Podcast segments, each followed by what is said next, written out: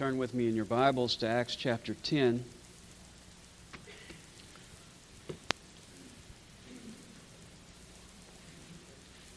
On those occasions when I've tried unusual food like alligator or snake or squirrel, I'm almost always told the same thing. It's not bad, it tastes kind of like chicken. Well, prior to Acts chapter 10, Peter had never used those words. He had never ventured out into international cuisine. He had never eaten anything other than ceremonially clean, kosher Jewish food. And for him, it wasn't just a personal preference, it was a religious conviction. God had said in Leviticus 11:47, "You must distinguish between the unclean and the clean, between living creatures that may be eaten and those that may not be eaten. And in Leviticus 11 and Deuteronomy 14, God gives the specific definitions of clean and unclean. A Jewish person could eat a turtle dove, he couldn't eat an ostrich. He could eat, eat venison, he couldn't eat rabbit. He could eat lamb chops, he couldn't eat pork chops. Now, why did God make those distinctions? Is there something inherently wrong in that meat? Does it cause high cholesterol, cancer, mad cow disease? No. Because otherwise, God wouldn't have turned around later and said, Eat up. Why does God make this distinction? Well, He gives us the reason in Leviticus 20 25. He says, You must therefore make a distinction between clean and unclean animals and between unclean and clean birds. Do not defile yourselves by any animal or bird or anything that moves along the ground. Those which I have set apart as unclean for you, you are to be holy to me because I, the Lord, am holy, and I have set you apart from the nations to be my own. God gave Israel a restrictive diet because he wanted to keep them separate from the nations. He didn't want them to intermingle socially with the nations. And because they had this restrictive diet, they couldn't go down to the Thursday night chili supper in Moab because they had a special diet. It kept them separate from the nations. Why did God want to do that? Well, the number one reason was he wanted to keep Israel pure so that his promises could come through them so that the Messiah could come through Israel. And to keep them pure and separate from the nations, he gave them a special diet. But secondly, he wanted to also make them holy, as it said in the verse that we read. God wanted Israel to become holy, and then when he made Israel holy, he wanted them to reach back and bring the Gentiles into that holiness as well. In Isaiah 49 6, God called Israel to be a light to the nations so that God's salvation would reach to the end of the earth. God wanted them to be holy so that they would be a light to the Gentile nations. But that never happened for two reasons. Number one, they compromised. Early on in Israel's history, they compromised the ceremonial laws and intermingled with the Gentiles and adopted their idolatry. And rather than being a light to the nations, they followed the nations and became just like them. Later, after God had weaned them of idolatry by taking them into Babylonian captivity, they had another problem. This was not that they compromised, this was that they externalized. They obeyed the ceremonial laws, but they were external distinctions only. They had the outward sign, but they didn't have the inward reality. There was no inward holiness. And rather than being a light to the nations, they shined the light on the nations and judged them in their self righteousness and pride. That's the condition Israel was in when Jesus came. They kept the ceremonial laws and they, they liked them so much they actually added others. Why did they like the ceremonial laws? Well, self righteous people always like external laws. They like things you can see, they like things that other people can see. In fact, using one of the ceremonial practices as an illustration, Jesus said to them in Luke 11, You clean the outside of the cup and of the platter, but inside you are full of robbery and wickedness. And so their focus had become external, and they had ignored what really matters the internal, the heart. And so these dietary distinctions between Jew and Gentile, intended to draw Israel closer to God so that they could reach out to the Gentiles, had actually grown into a huge, insurmountable barrier between the two. But an interesting thing happened at the cross. Paul tells us about it in Ephesians 2:14. He says, "For he himself is our peace, who made both groups into one and broke down the barrier of the dividing wall. Jesus took the dividing wall, which is the law, and he shattered it at the cross. The law that kept Jews and Gentiles away from God, and the, the law that kept Jews and Gentiles away from each other has been broken down so that we are now one in him. And God is no longer calling Jews apart to himself. He's calling out a group from all nations and tribes and peoples. And within that new entity, the church, we are all one in Jesus Christ. There's no longer a distinction. There's not a distinction in condemnation, and there's not a distinction in salvation. There's not a distinction in condemnation. Romans 3:22 says there is no distinction for all have sinned and fall short of the glory of God.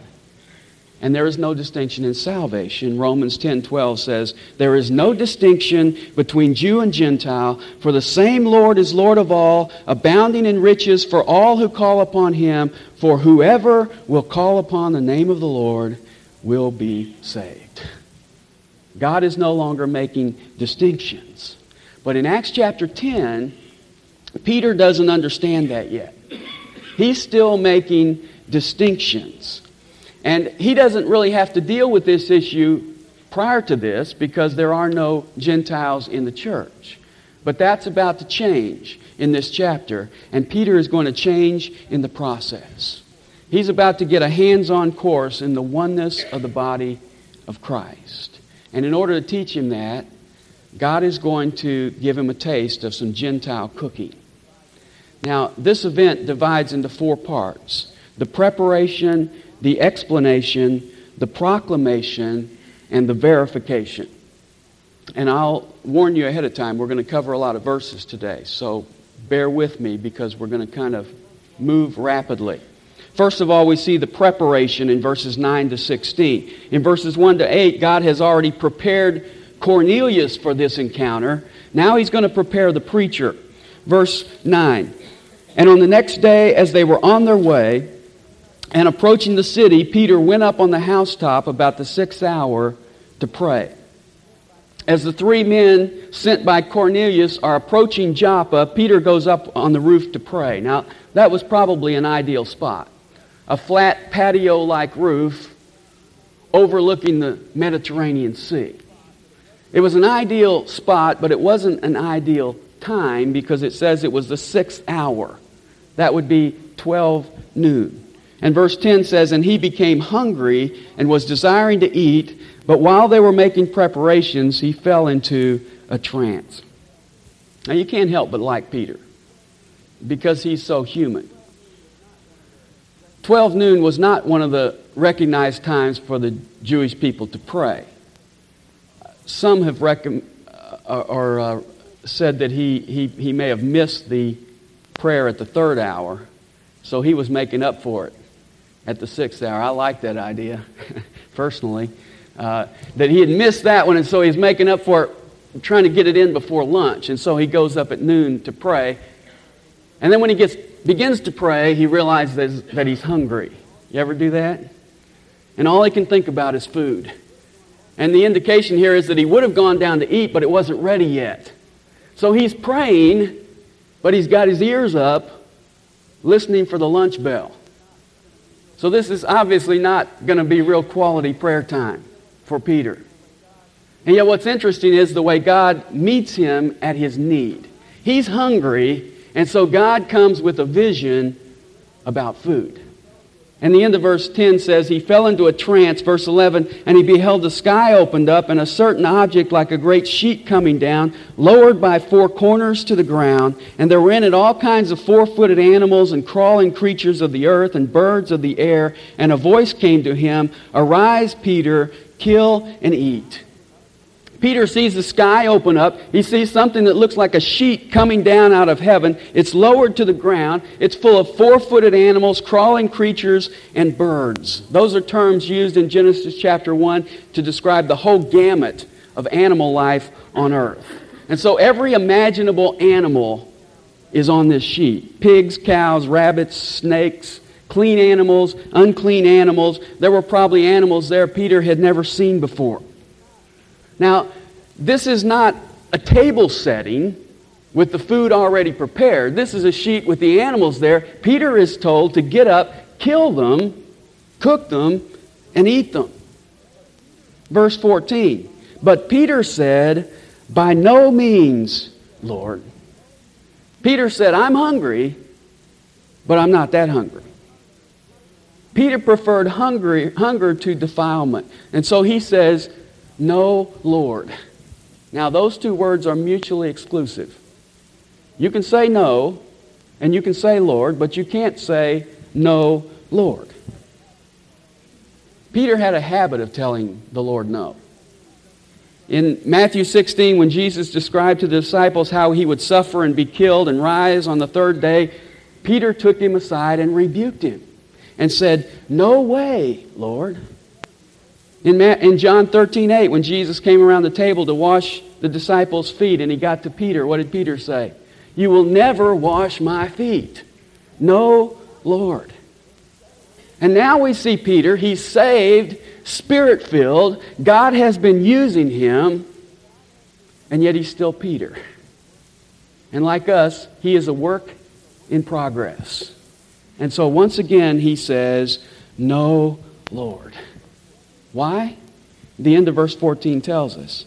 For I have never eaten anything unholy and unclean. God tells him eat. He says, No, Lord, because I've never done that. You know, this phrase at the end of verse 14 really reeks of the language of legalism. Notice, first of all, how proud it is. I have. It's absolute. I have never and it's negative. He's talking about all that he has not done. You say, well, why is Peter so adamant about this? He's adamant about this because he knows that he is standing on the Old Testament scriptures. The Old Testament scriptures tell him to do this. He says, I've, I've never eaten anything unclean, and I'm standing on the truth of God's word.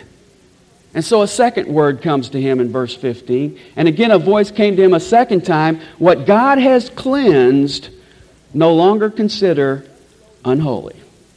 Yes, the Old Testament scriptures say that those things are unclean, but God has cleansed them. Where? On the cross.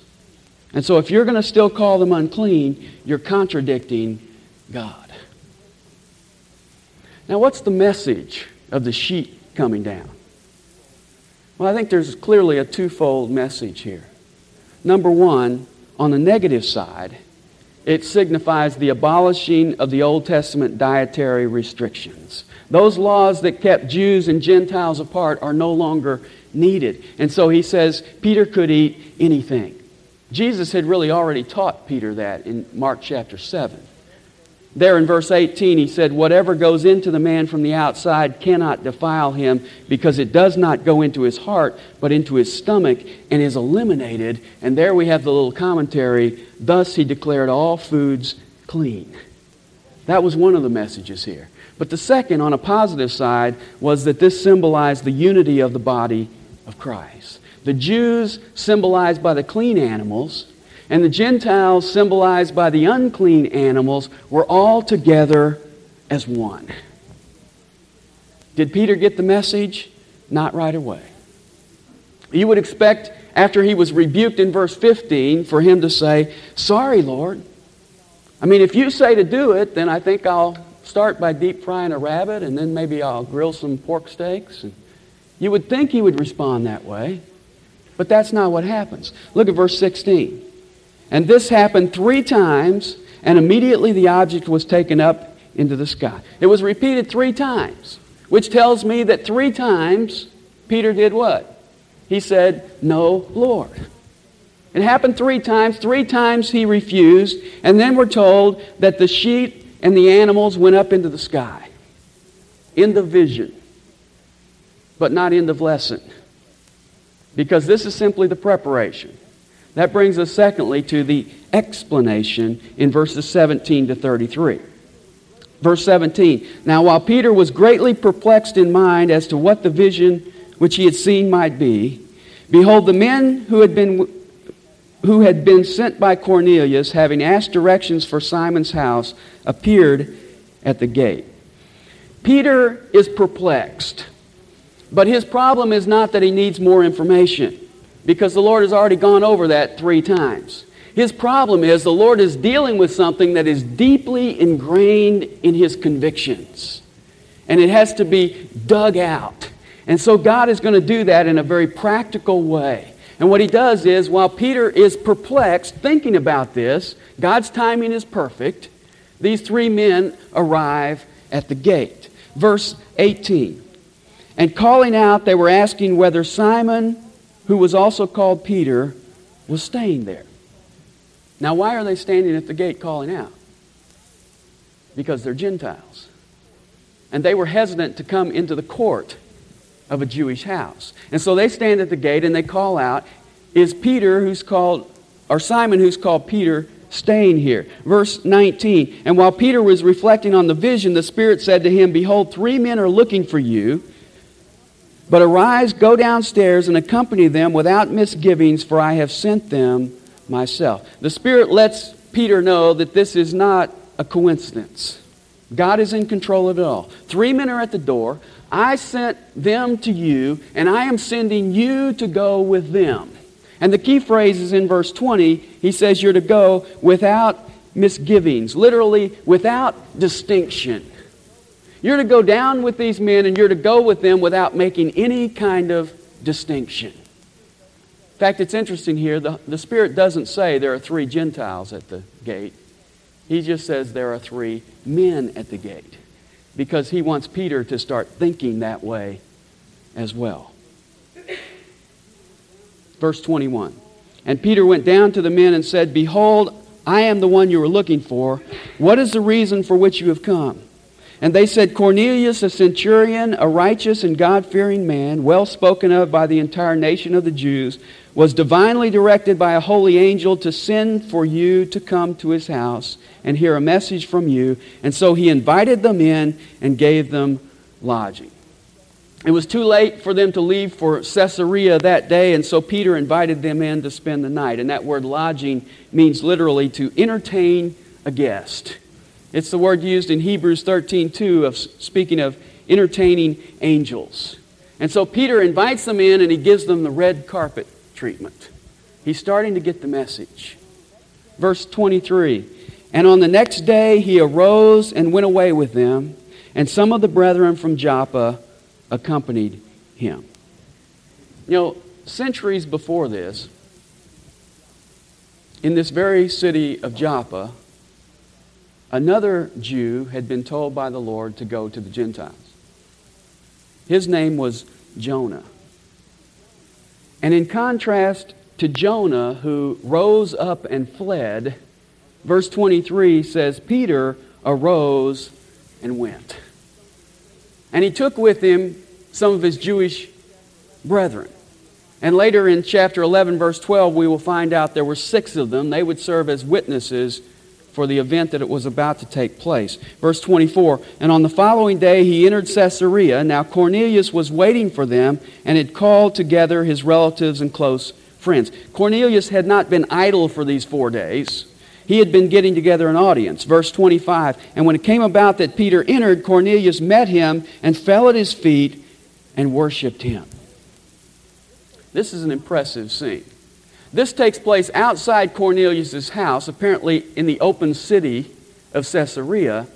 And here is this high ranking Roman officer falling down at the feet of one of the individuals who is in subjection to the Roman government, which I think just expresses his humility and the desire of his heart to know God.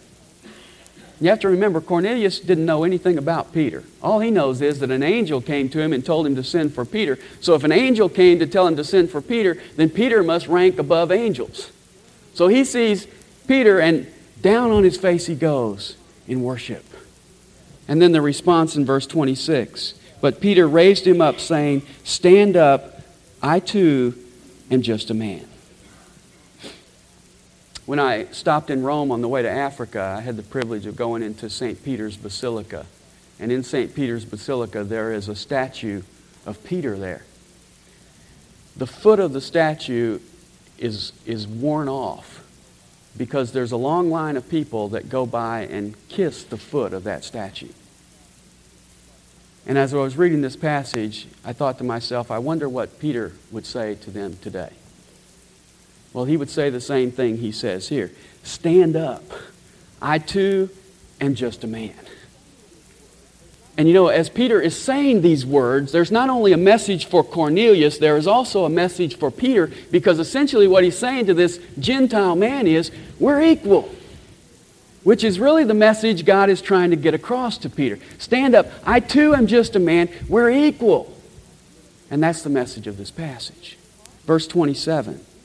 And as he talked with him, he entered and found many people assembled. Now, underline that little phrase, he entered, because that's one of the most important ones in this passage. Here's where Peter walks into this house of the Gentile, going against all of the Jewish custom that he had been taught in the past. Verse 28 And he said to them, You yourselves know how unlawful it is for a man who is a Jew to associate with a foreigner or to visit him. And yet God has shown me that I should not call any man unholy or unclean. Peter is starting to grasp the lesson. Two days earlier, he would have called these people unclean. Uh, he might have even used the popular Jewish phrase and called them dogs. But now he says, God has shown me not to call anyone unclean or unholy. Verse 29 that is why I came without even raising any objection when I was sent for. And so I asked for what reason you have sent for me. Peter's inside the house, and I think in his mind he's thinking he's done pretty well. He has ventured out to actually walk into the house of a Gentile. And he's not calling anybody unclean. He's not, he's not using any names. He's not name calling. So he says, Here I am. I'm standing in the house of a Gentile. God has taught me to keep my mouth shut and not call you unclean dogs. I think I've come a long way. What more could God want me to do? And so he says, Why have you sent for me? And he's about to find out in verse 30. And Cornelius said, Four days ago to this hour, I was praying in my house during the ninth hour, and behold, a man stood before me in shining garments. And he said, Cornelius, your prayer has been heard, and your alms have been remembered before God. Send therefore to Joppa and invite Simon, who is also called Peter, to come to you. He is staying at the house of Simon the tanner by the sea. And so I will and so I sent to you immediately, and you have been kind enough to come. Now then, we are all here present before God to hear all that you have been commanded by the Lord. He spells it out more clearly in chapter 11 and verse 13 when he says, Send to Joppa and have Simon, who is also called Peter, brought here, and he shall speak words to you by which you will be saved. Now, I think at this point, the light went off for Peter. Peter realizes at this point, God is not simply teaching him that he is not to call the Gentiles unclean. God is teaching him that he is to embrace the Gentiles as brothers. They're going to be saved. They're going to come into the body of Christ. It's not just a matter of him tiptoeing into a Gentile's house, it's a matter of him embracing them as brothers and sisters in Christ. Which brings us to the third point, the proclamation in verses 34 to 43. And here I just want to highlight seven characteristics about this gospel presentation that Peter gives. Number one, it's non partial. Verse 34 And opening his mouth, Peter said, I most certainly understand now that God is not one to show partiality. But in every nation, the man who fears him and does what is right is welcome to him. God shows no partiality. And that is something that Peter is just now coming to understand. He has been under the misconception that God was Jewish. Now he makes the statement that people in every nation are welcome to him. Now, don't be confused by verse 35. He's not saying there that everyone who is sincere is accepted by God apart from the gospel. If that were true, then Peter wouldn't need to be here at Cornelius' house. What he's saying is that anyone who comes to God with an honest heart is going to find an open door to the truth about Jesus Christ. The gospel is non partial. The only distinction God makes is between those who believe on His Son and those who do not. Second point, it's not new. Verse 36 The word which He sent to the sons of Israel, preaching peace through Jesus Christ, He is Lord of all. You yourselves know the thing which took place throughout all Judah, starting from Galilee after the baptism which John proclaimed you know of Jesus of Nazareth, how God anointed him with the Holy Spirit and with power, and how he went about doing good and healing all who were oppressed by the devil, for God was with him. Peter says to these Gentiles, You know. So he's not telling them, all, them altogether new information. He's saying, You already know these things. Most people know about the gospel long before they receive it by saving faith. It's not new. Third, it was Christ centered. Notice verse 36 again, and notice what he talks about here. Jesus Christ, He is Lord of all. Verse 38, you know of Jesus, how God appointed Him with the Holy Spirit and power, and how He went about doing good and healing all who were oppressed by the devil. For God was with Him, verse 39, and we are witnesses of all the things He did, both in the land of the Jews and in Jerusalem. And they also put Him to death by hanging Him on a cross. God raised Him up on the third day. You hear somebody preaching the gospel and they're not talking about Jesus, it's not the gospel. Because the gospel is Christ centered, it's all about Him. Fourth thing, it's simple. Verse 38 simply says he lived. He went about doing good. Verse 39 says they put him to death on a cross. Verse 40 says God raised him on the third day. That's the gospel. He lived, he died, he was raised from the dead on the third day. It's that simple. And Peter is not making it simpler for the Gentiles. This is the same gospel he preached to the Jews. It's always simple. Fifth, it's factual. Verse 39 And we are witnesses of all the things he did, both in the land of the Jews and, and Jerusalem.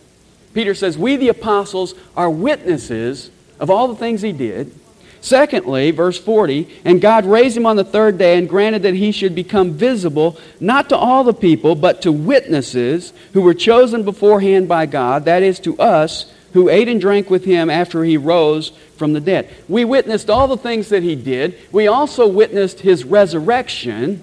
And then, thirdly, he says in verse 43, of him all the prophets bear witness. And so, the truth about Jesus Christ is factual because Peter says there are witnesses the prophets and we the apostles. Sixthly, it's solemn. Verse 42 And he ordered us to preach to the people and solemnly to testify that this is the one who has been appointed by God as judge of the living and the dead. You know, no matter what path a man chooses to go down, we will all end up at the same person. Because we will all one day stand before Jesus Christ. You will either stand before him as Savior or you will stand before him as judge. And that makes it a solemn message. Seventh and final, final characteristic it's free. Verse 43 of him, all the prophets bear witness that through his name, everyone who believes in him has received forgiveness of sins. Who's it available to? Everyone. How do you get it? You believe in his name. What do you get? Forgiveness of sins. The judge has been judged for our sins, and salvation is free to everyone who believes. That's the proclamation.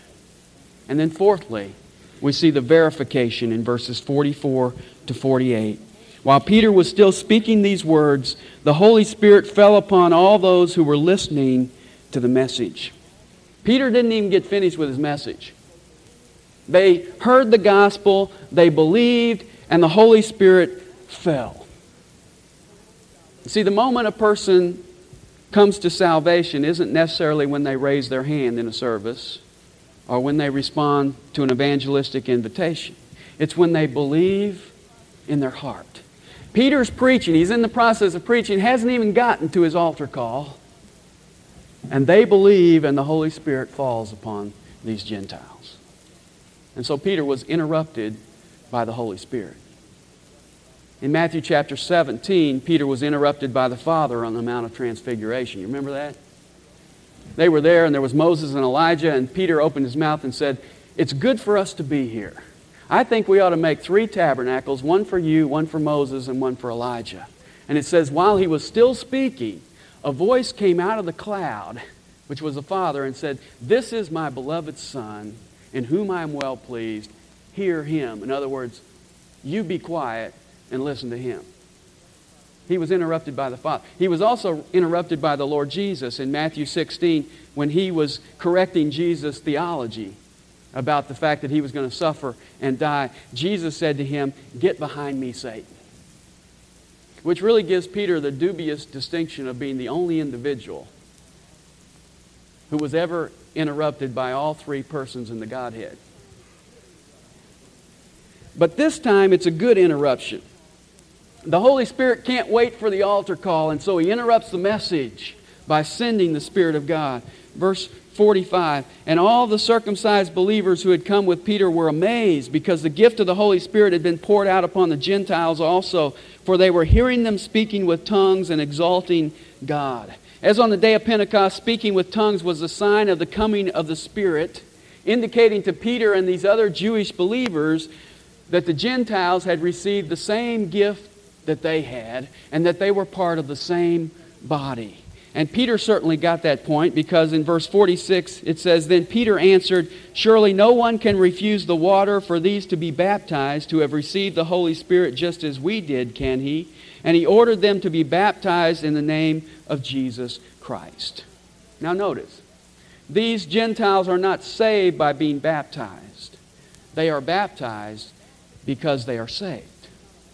And the baptism of the Holy Spirit does not eliminate the need for the baptism of water. One is the symbol of the other. These people were baptized with water because they had been baptized with the Spirit. And then notice the last phrase in verse 48. Then they asked him to stay on for a few days. And Peter stayed for several days in the house of this Gentile, Cornelius. And I'm sure this is where he got his first taste of Gentile cooking. And I'm sure they had to say it over and over again to him. It's not bad. It tastes a lot like chicken. Now, what's the lesson for you and me? Well, it's the same lesson that Peter got. And that is the gospel must be preached to all people. And that's a message that's a lot easier to say amen to than to put into practice in our lives. Because if we're honest about our own lives, we've got some barriers to overcome. Let me suggest three this morning. Number one is the personal barrier. Peter had a personal barrier of prejudice against the Gentiles. He had grown up in a Jewish home. He was taught to hate Gentiles. He, taught, he was taught that they were unholy, unclean dogs. And that personal prejudice was a big barrier for him to get over. We have to deal with that personal barrier of prejudice as well. Many of us have prejudice against other cultures, against other skin colors, against other social statuses. and those things have been ingrained in us. And they affect our ministry for God. They tend to make us selective. We say, I know the gospel is to go out to all people,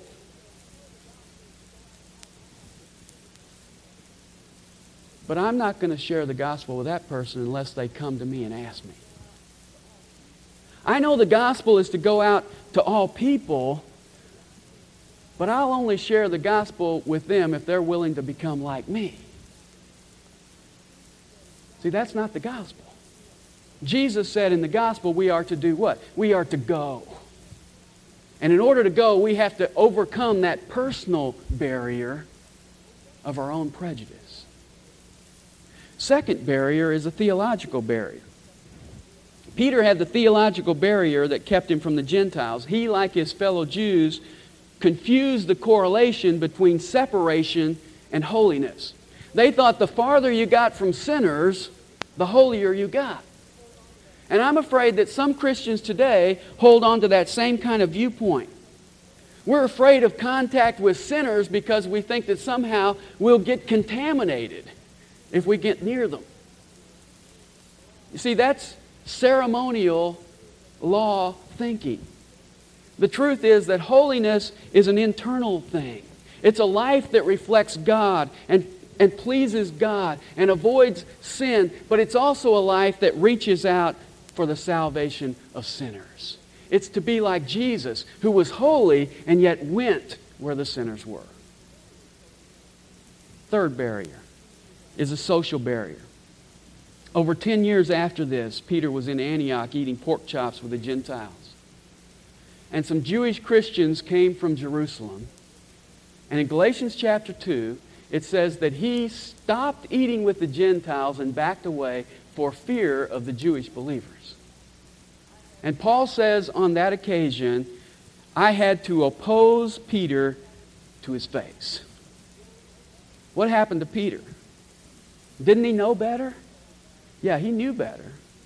But he was swayed by peer pressure. He let what other people thought get in the way of what he knew. God wants us to learn the lesson that Peter was learning here. The gospel is to be preached to all people. And if we're going to do that effectively, we have to overcome the barriers personal barrier, prejudice. Theological barrier, God hasn't called me out of the world, He's called me to be in the world, but not of the world. And the social barrier, we have to overcome the concern about what other people think. And then let me just close with two principles about learning God's truth. Number one, it's not acquired in one setting. Verse 16 tells us that Peter got the vision repeated three times, and verse 17 says he was still perplexed. He sat through three services, same sermon, and he still didn't get it. Which tells me that God doesn't always give us spiritual truth in one setting. And I say that because sometimes people come to a service and they want me as preacher to teach you, exhort you, challenge you, make the application so that when you leave here, you understand everything and you know exactly what to do. That isn't always the way God operates. Sometimes it may be valuable for you to leave a service scratching your head, a little perplexed, because God often works in our life by a process of teaching us, which is really the second point that even when we think we've got it, we may not. In verse 34, Peter says, I most certainly understand now. Sounds like he's got it, doesn't it?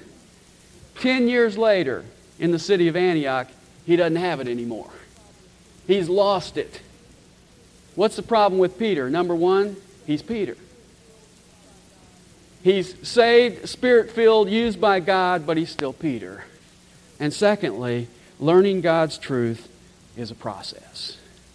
And may God help us to learn this all important truth. The gospel must be preached to all people. Let's pray.